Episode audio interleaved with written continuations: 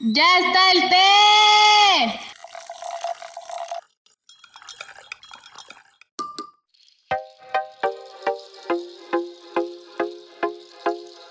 Hola amigos, ¿cómo están? Sean bienvenidos a Derramando el Té, donde la verdad siempre lleva piquete. Bueno, pues yo soy Luis Rey. Pues más que nada, eh, el origen de, de este podcast es gracias a, a la escuela. Ahorita ya pasé a tercer semestre de la licenciatura de comunicación y un profesor me, me pidió hacer un- una tarea, ¿no? De un podcast. Y pues yo dije, ah, le voy a hablar a, a mi profesora que, by the way, también es este, la persona con la que colaboro. Y entonces, eh, la verdad es que vi que funcionó, funcionó muy bien. Y como me gustan esos temas, pues dije, lo voy a llevar a, a Crisalis, que ya en un momento Gabriela nos platicará qué es. Y este, y pues nada, así surgió, surgió este podcast. Así que, por favor, recibamos con un fuerte aplauso a Gabriela, la fundadora de Crisalis. ¿Cómo estás, Gabriela? Te saludo. Hola Luis, buenos días, tardes, noches. Este, pues ya saben, ¿no? Dependiendo a qué horas escuchen este bonito podcast, este bonito material. Bien feliz, Luis, ahorita que hablabas un poquito de mi profa, yo dije, que no va a decir mi jefa? que no va a decir mi jefa, por favor? No, exactamente. Eh, Luis es el community manager de Crisalis, colabora con nosotros con gran pasión, como todo lo que lo hacemos en, en Crisalis, Luis, Skyler y yo, hasta ahora. Y pues bien contenta de estar aquí en este piloto, emocionada. Este, pues ya me irán conociendo y, y siempre hablo así como con mucha ah, intensidad, porque así soy yo. Ok. Oye, Gaby, para iniciar, quisiera que, que nos contaras un poco quién eres, a qué te dedicas. Ok, ok. Vale, vale, me encanta hablar de mí. Ah, qué bueno que me das ese espacio. Este, bueno, mi nombre completo es Gabriela Juárez Cabrera. Bueno, pues, ¿qué les cuento? Eh, soy originaria de la ciudad de Puebla, sí, miren, ustedes no ven, pero hago como que una mueca, como de chale, como que no me gustaba, pero ya ahora ya lo tengo muy trabajado y como que ya les agarré cariñito aquí a mis, a mis oriundos de Puebla, a la gente bonita de Puebla, a Pipopelandia. Este, ¿por qué digo, por qué digo como que no me gustaba? Porque ya saben, ¿no? El cliché poblano, sí, yo vengo de ahí, vengo de una familia poblana, de ideología religiosa, este, ultraderechista, así si puedo decir panista, pues sí. Viva el güey. pan. Ándale, super panista. O sea, como el típico cliché del poblano, esa used to be, solía ser, ¿no? Este, pero eh, afortunadamente siempre fui como que la oveja negra de la familia, la diferente, la apestada. y este, y a través de eso justo fue que fui descubriendo verdaderamente quién soy y es justo como me quiero presentar y se los quiero compartir. Mm, Me gusta decir que soy un acompañante, un acompañante de vida, me encanta compartirme y qué es lo que comparto. Mi primera formación académicamente hablando es como abogada. ¿No? Ah, o sea, la primera es que sí, estudié la licenciatura en Derecho bien poblana en la Escuela Libre de Derecho, ¿por qué no? Todos los poblanos allá van. Entonces, este, después me especialicé en materia electoral, que a la fecha, o sea, a mí me sigue rompiendo la entraña. Cuando digo me rompe la entraña es que me revienta de pasión porque creo en la democracia, creo en la, creo en la ciudadanía activa, creo que en, nos- en nosotros reside el cambio, no solamente políticamente hablando. Bueno, pero este, sucedieron muchas cosas en mi vida. Eh, llegó un punto en el que justo en la, en la crisis de los 30, me acuerdo, iba a cumplir 30. Aquí, allá, híjole, 10 años ya, ¿no? Este, y entonces de repente pues me llegó el sinsentido, el preguntarme, güey, ya hice todo lo que me dijeron en Pipopelandia que tenía que hacer para ser feliz, para ser exitosa, para volverme millonaria. Y ni era millonaria, más o menos dos que trenzas exitosa, ¿no? Este tenía pues cierto estatus eh, profesional y, y académico y tal, pero no, o sea, descubría que, güey, esto no se siente feliz, o sea, esto no, esto, eh, ¿qué? ¿De esto a la vida? Y que se rapa. Ah, modo Britney, casi, casi, ¿eh? Ahora que lo pienso, no, no me rapé, pero decidirme a tierras lejanas, así como, ay, se ven, a chingar su madre. Y me fui, me tomé un año sabático en 2012, luego me tomé como cinco más, no, no es cierto. Pero este, me fui a vivir lejos de Puebla para encontrarme a mí misma. Bueno, ni siquiera tenía claro que me quería encontrar a mí misma, pero eso fue lo que salió.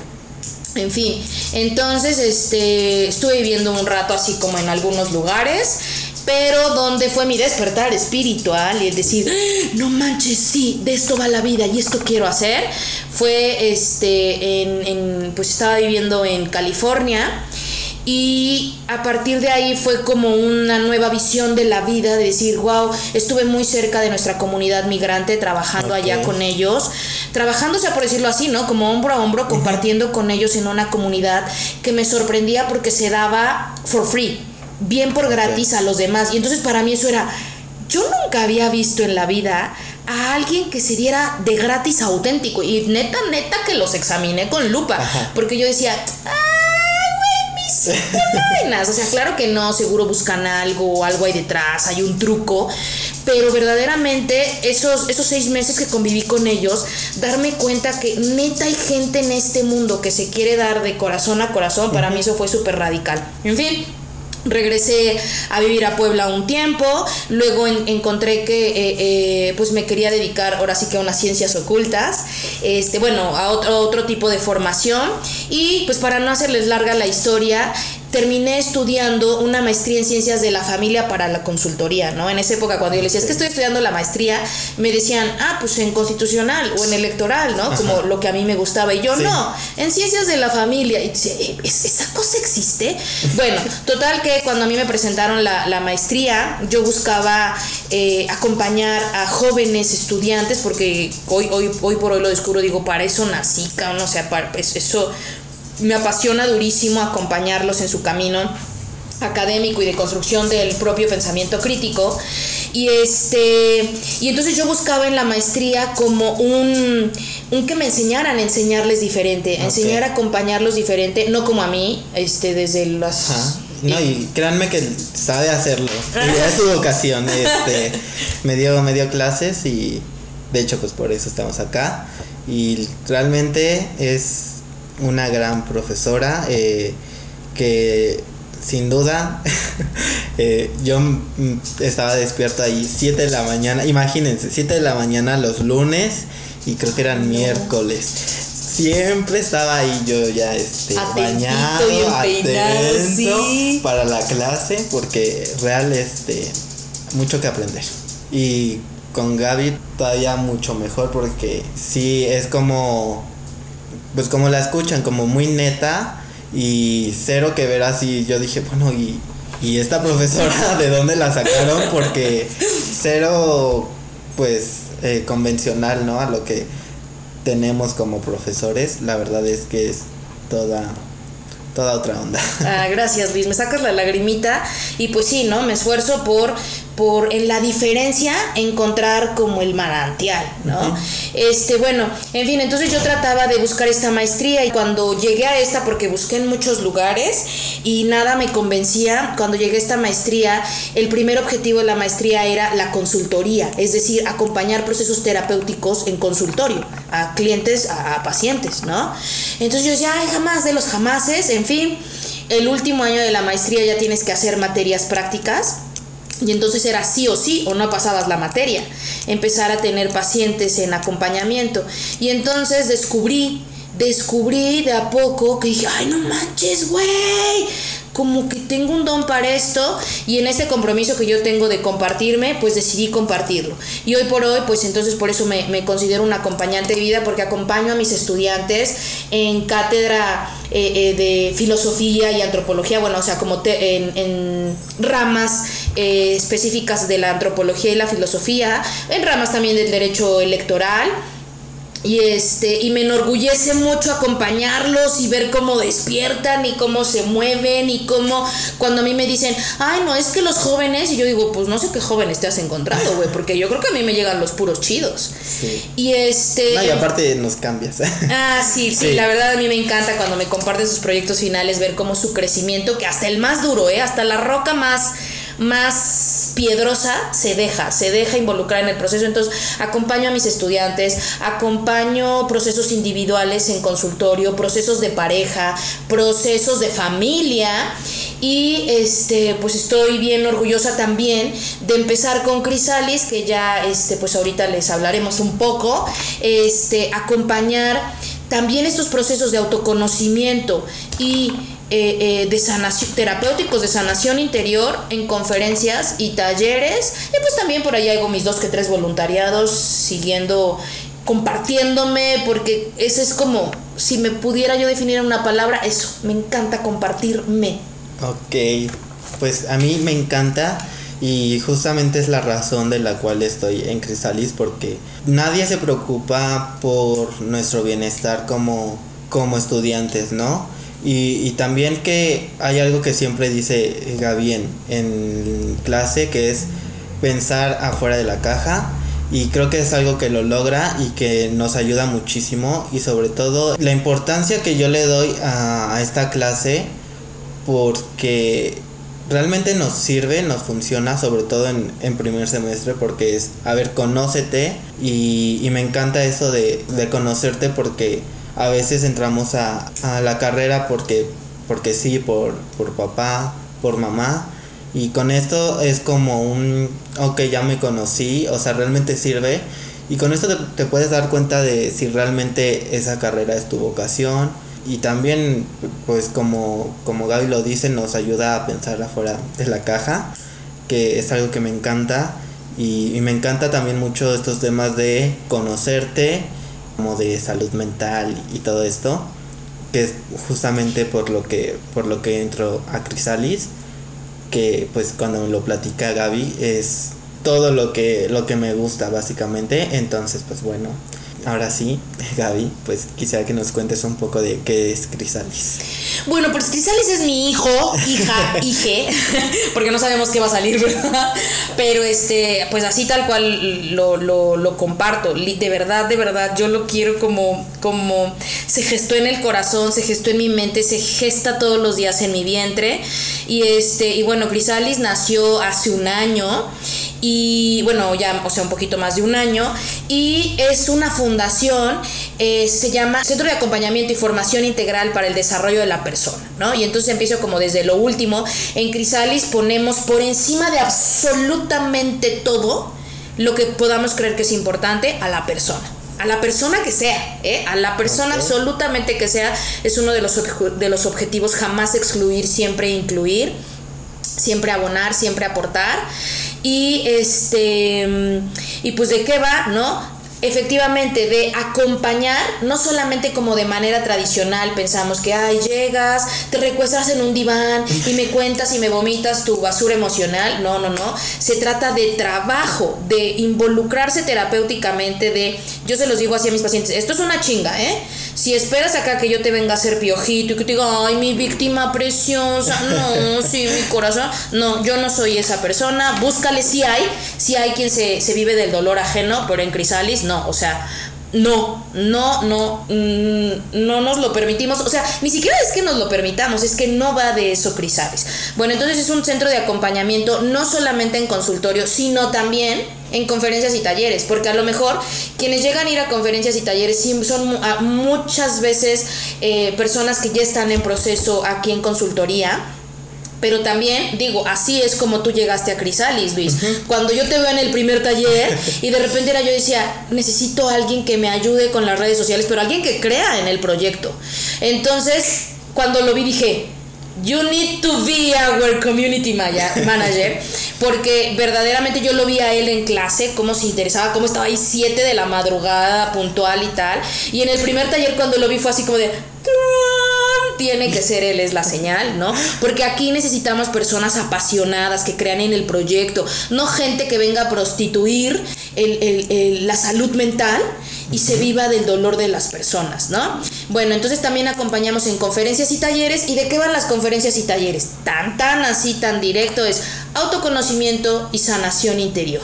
Ir descubriendo por qué carajo soy así, quién carajo soy, por qué carajos actúo como actúo y entonces sí, es, es avasallante ir descubriendo y decir, ¡Oh, Madre Santísima de Guadalupe, de, o sea que por eso, ¿no? Me gusta ver un reel así como igual de una psicóloga que dice, Ah, ok, entonces eres muy empático. Ah, y entonces como eres empático, eres perfeccionista. Ah, y entonces como eres... Y así, ¿no? Y decir, ¡Oh, eso que creí que era bueno, resulta que viene de mi herida de la infancia. Sí. Entonces de eso va Crisalis, sí. de eso va. Ay, esas heridas. y ya uno la encuentra y no sirven mucho. Vayan a, a los talleres, sé de lo que les hablo. Pero bueno, ahora sí, vamos a pasar a nuestro tema central de, de este primer episodio, nuestro piloto, que viene siendo hablando de generación. Básicamente queremos traer a la mesa lo que viene siendo las dos contrapartes de, de la sociedad actualmente, que son la generación de cristal y la generación de cemento. ¿Qué pasa? La generación de cristal se cree que somos chavos, que no aguantamos nada, que, que cualquier cosa nos hiere, que lloramos por todo. Pero raramente para nosotros la generación de cristal vemos de igual manera a la generación de cemento por nombrarlo para pues sí eh, catalogar no más que nada qué viene siendo la generación de cemento para nosotros es todavía más ah, llorona que la, la generación de cristal. Un ejemplo rapidísimo viene siendo nuestro lenguaje inclusivo. Qué pasa le metemos una E a nuestras palabras y la generación de cemento que nada les afecta, les eh, más que nada lloran, ¿no? Han estado llorando porque, ay no, el idioma, su, su lengua español, ¿qué les va a pasar? Bueno, déjenme contarles rapidísimo que es algo meramente humano, la evolución. La evolución es parte de nosotros y es algo a lo que estamos eh, inermes que no, no podemos cambiar, ¿no? Entonces traigo esto a, a, la mesa porque es muy necesario hablar de, de, de estas dos grandes partes que vivimos día a día, eh, tanto generación de cemento la vive eh, pues con los cambios que la generación de cristal queremos hacer y la generación de cristal la vivimos con el, el rechazo, ¿no? Que, que nos pone la generación de cemento. Pues sí, qué bueno, qué bueno que se te ocurrió este tema para nuestro piloto, para, bueno, pues para tu piloto, porque en realidad este podcast es de Luis, que es la aportación de Luis en Crisalis.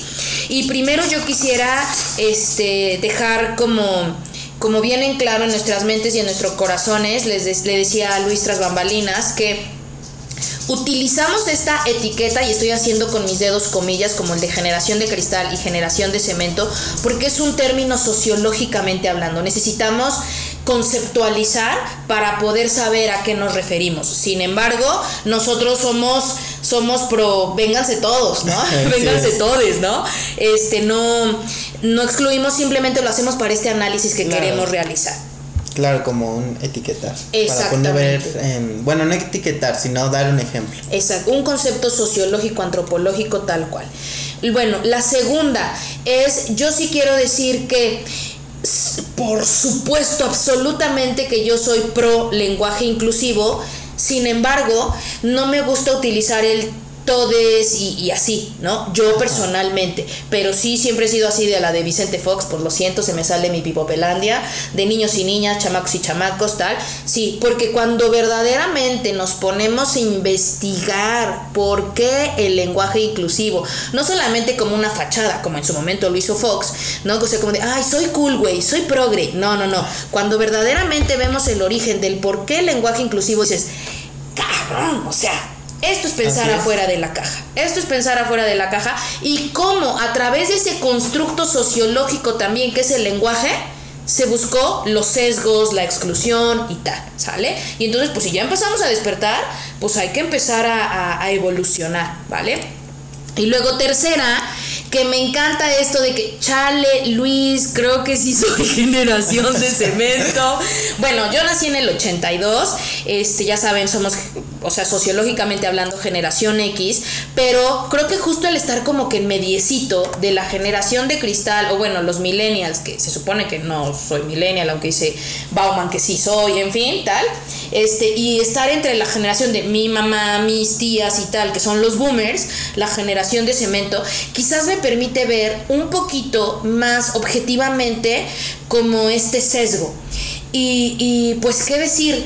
Que puedo comprender por qué la mal llamada generación, ay, me escuché bien Andrés Manuel, ¿verdad? La mal llamada generación de cristal tiene, tiene, tiene estas inquietudes, este Güey, así necesitamos empezar a evolucionar. ¿Cómo? Los boomers en su momento, híjole, una generación que hizo tantos cambios sociales. O sea, yo veo gente en Avándaro, en Goodstock, manifestándose en contra de la guerra y dices, y, lo platicábamos, ¿no, Luis? El de, me viene la canción de Eipa, fuiste Pachuco, también te no sé qué dice, Eipa, bailabas mambo, tienes que recordarlo, ¿no? Establecer con esta primera primera intervención en el tema, que es parte de la evolución del ser humano, ¿no? Que siempre estemos aferrados al pasado y diciendo, es que en mis tiempos eran mejores, es que mira ahora sus canciones, es que mira cómo bailan. A ellos también les pasó. O sea, la del Pachuco, me acuerdo que es noventera y así, este, habla, habla, de, habla de esto, pero es como el proceso evolutivo. Nos aferramos a seguir al pasado porque nos da certeza y el futuro nos asusta y entonces dejamos de vivir el presente, que eso es como lo más lamentable. Y este y también puedo comprender a la generación de cristal así de, es que voy, ustedes no van a ver, ¿verdad? Pero voy a mover a, a Luis así el brazo como de wake up, o sea, a otra cosa mariposa porque además los boomers vienen de una generación de obediencia incuestionable y a nosotros ya desde que nos empezaron a formar era de y pregúntate e investiga y fundamenta y por qué y para qué. Entonces ahora cómo se quejan de que nosotros nos cuestionamos y los cuestionamos. Y así en muchísimas en muchísimas este como ramas de la vida no desde la política desde la educativa desde la laboral desde la ideológica religiosa. Absolutamente todo. Y entonces qué bueno qué perdóname Luis no sé si en tu podcast puedo decir groserías pero qué pinche hueva que nos tendremos que quedar pinches iguales todos, como siempre me viene esta metáfora del video de Another Breaking the Wall de Pink Floyd, todos sin rostro, todos uniformados, todos caminando, no, caminando al unísono. Por favor, dentro de la diferencia y la diversidad es que encontramos el manantial de la vida. Así es.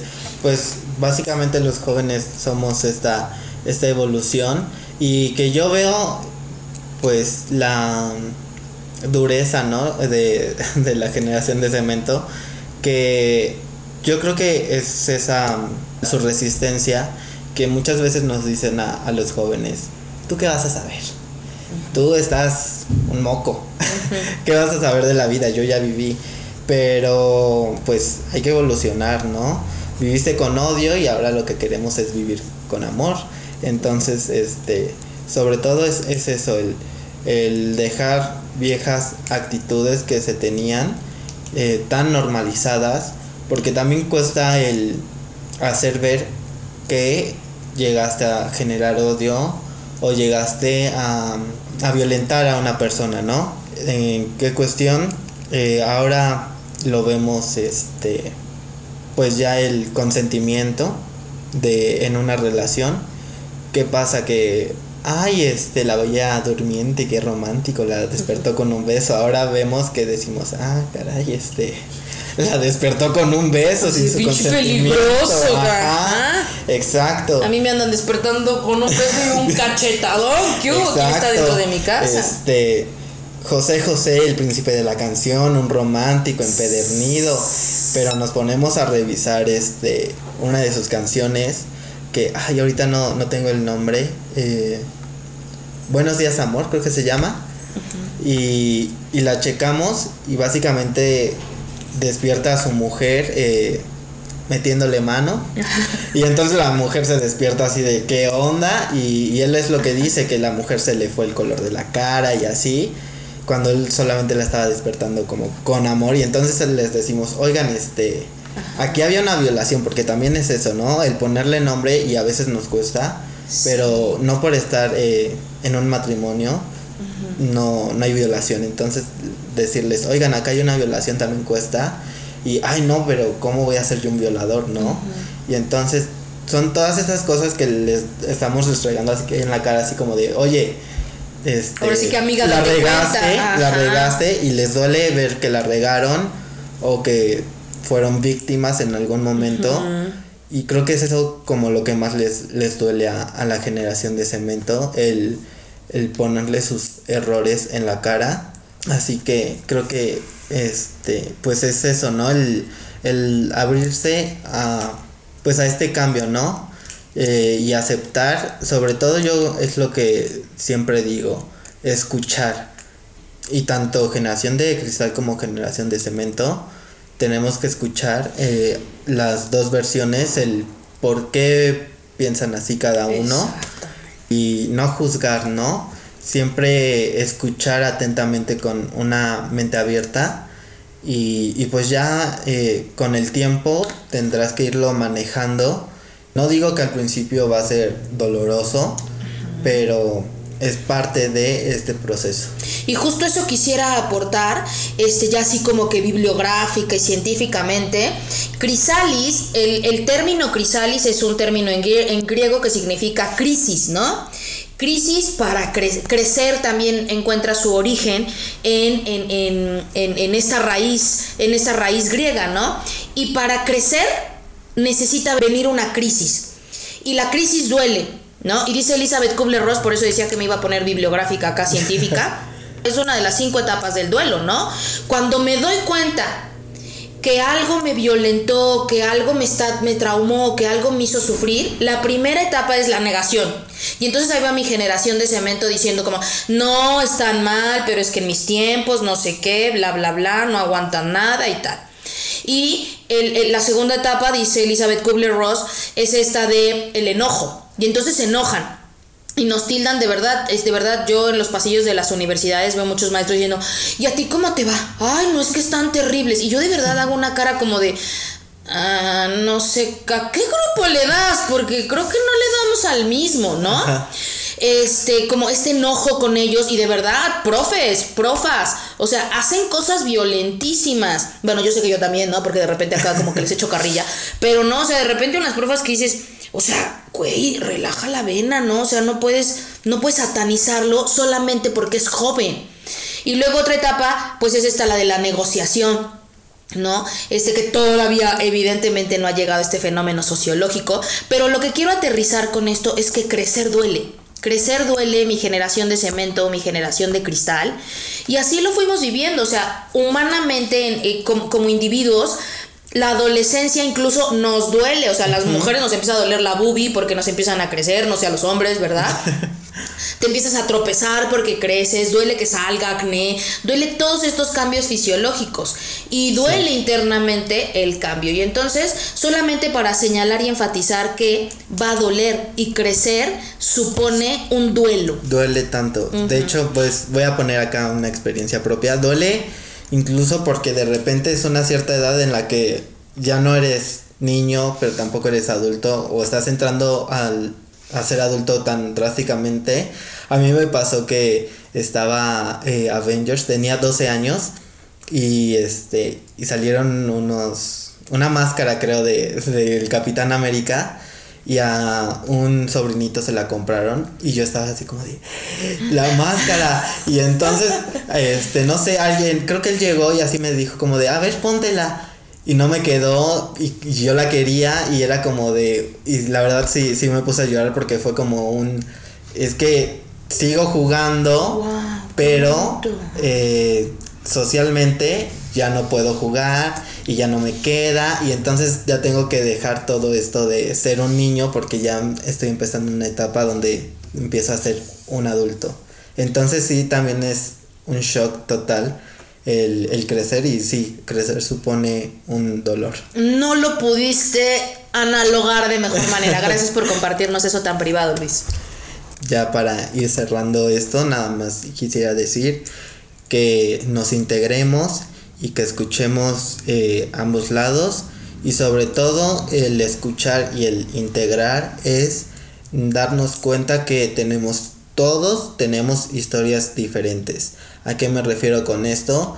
Que no sé, la edad de 40, 50 tal vez crecieron con ser gay es sinónimo de VIH-Sida y es sinónimo de muerte.